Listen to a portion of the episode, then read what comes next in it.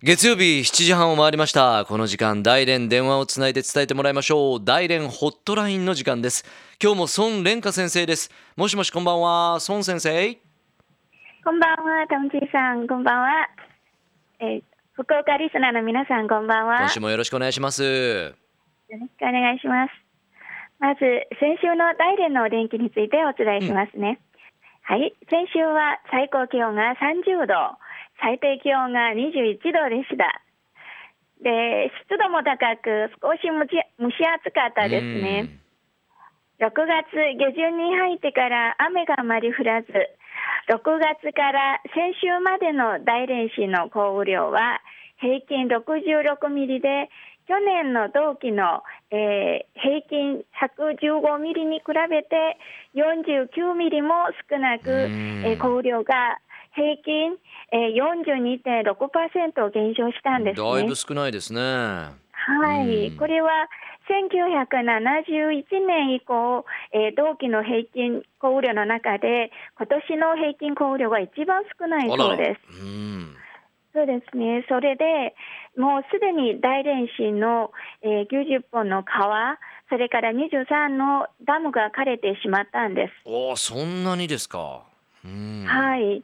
で、7月21日、大連市政府は干ばつ3級警報を発表して、うん、干ばつと戦う応急対策を拡大しています。うんで干ばつが厳しい地域に対して大連市では先週の23日に人工降雨を実施して局地の干ばつ状況が少し緩和されたんですね。そうなんですか。なんかちょっと潤いがある感じでね、はい、印象を持ってましたけれども、いやちょっとこの時期は雨が少ないんですね。そうですね、あまり降らずに、実は今日も31度で、とても蒸し暑いんですね。そうですか、ちょっと心配ですね。はい。だから農民が今、農家のことで穀物で、はい、大変です。はい。それでは次に、はい、大連のリンゴがアメリカへ初輸出というニュースについてお伝えします。初めてですか？そうですね。はい。大連市で生産された40トンのリンゴが大連検疫局の検査に合格してアメリカに輸出されることになりました。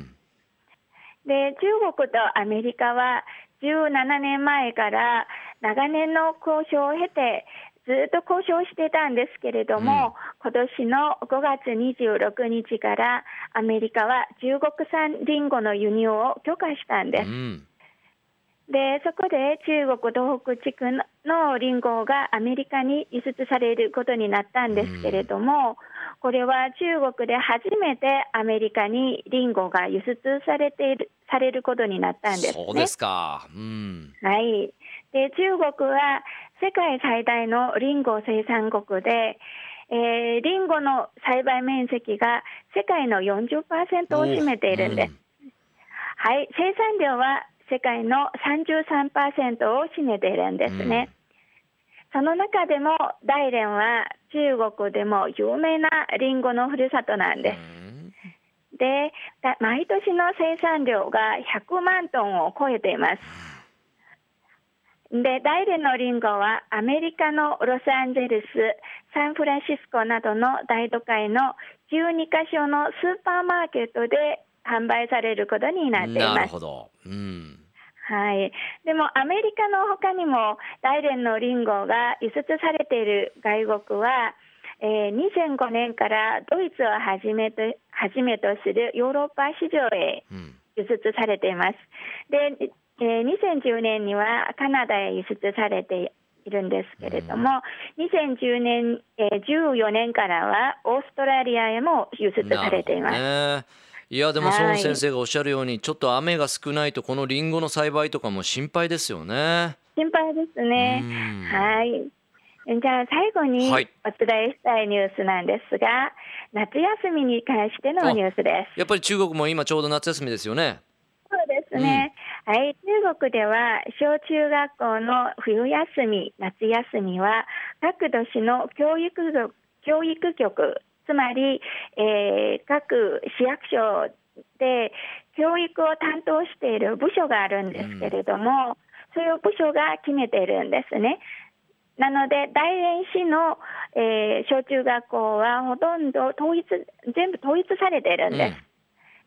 うん、えー、大連市の今年の夏休みの期間は、小中学校では7月22日から8月31日までで、はい、高校は7月25日から8月31日までです。うんじゃあ高校生は今ちょうどもう夏休み入ったばっかりって感じですね。はい、あそうですね。はい。たばかりです、うん、で大学の冬休み夏休みについては大学ごとに決めているんですね、うん、統一されていません。違うんですね。で、うん、はいそれぞれ休み期間が異なります、でうちの大連理工大学は、うん、えー、今日から夏休みに入っているんですねそうですかはいいやで、学生たちももう今、キャンパスの中が学生たちがすごく少ないんです。がらんとしてるでしょうね。孫孫先生は何かこう夏休みは予定はあるんですか？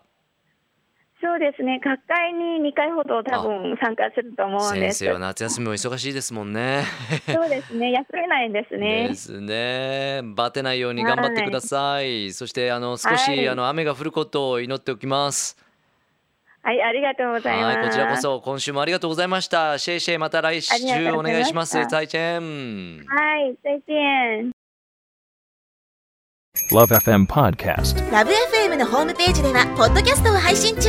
スマートフォンやオーディオプレイヤーを使えばいつでもどこでもラブ f m が楽しめます。ラブ FM.co.jp にアクセスしてくださいね。LoveFM Podcast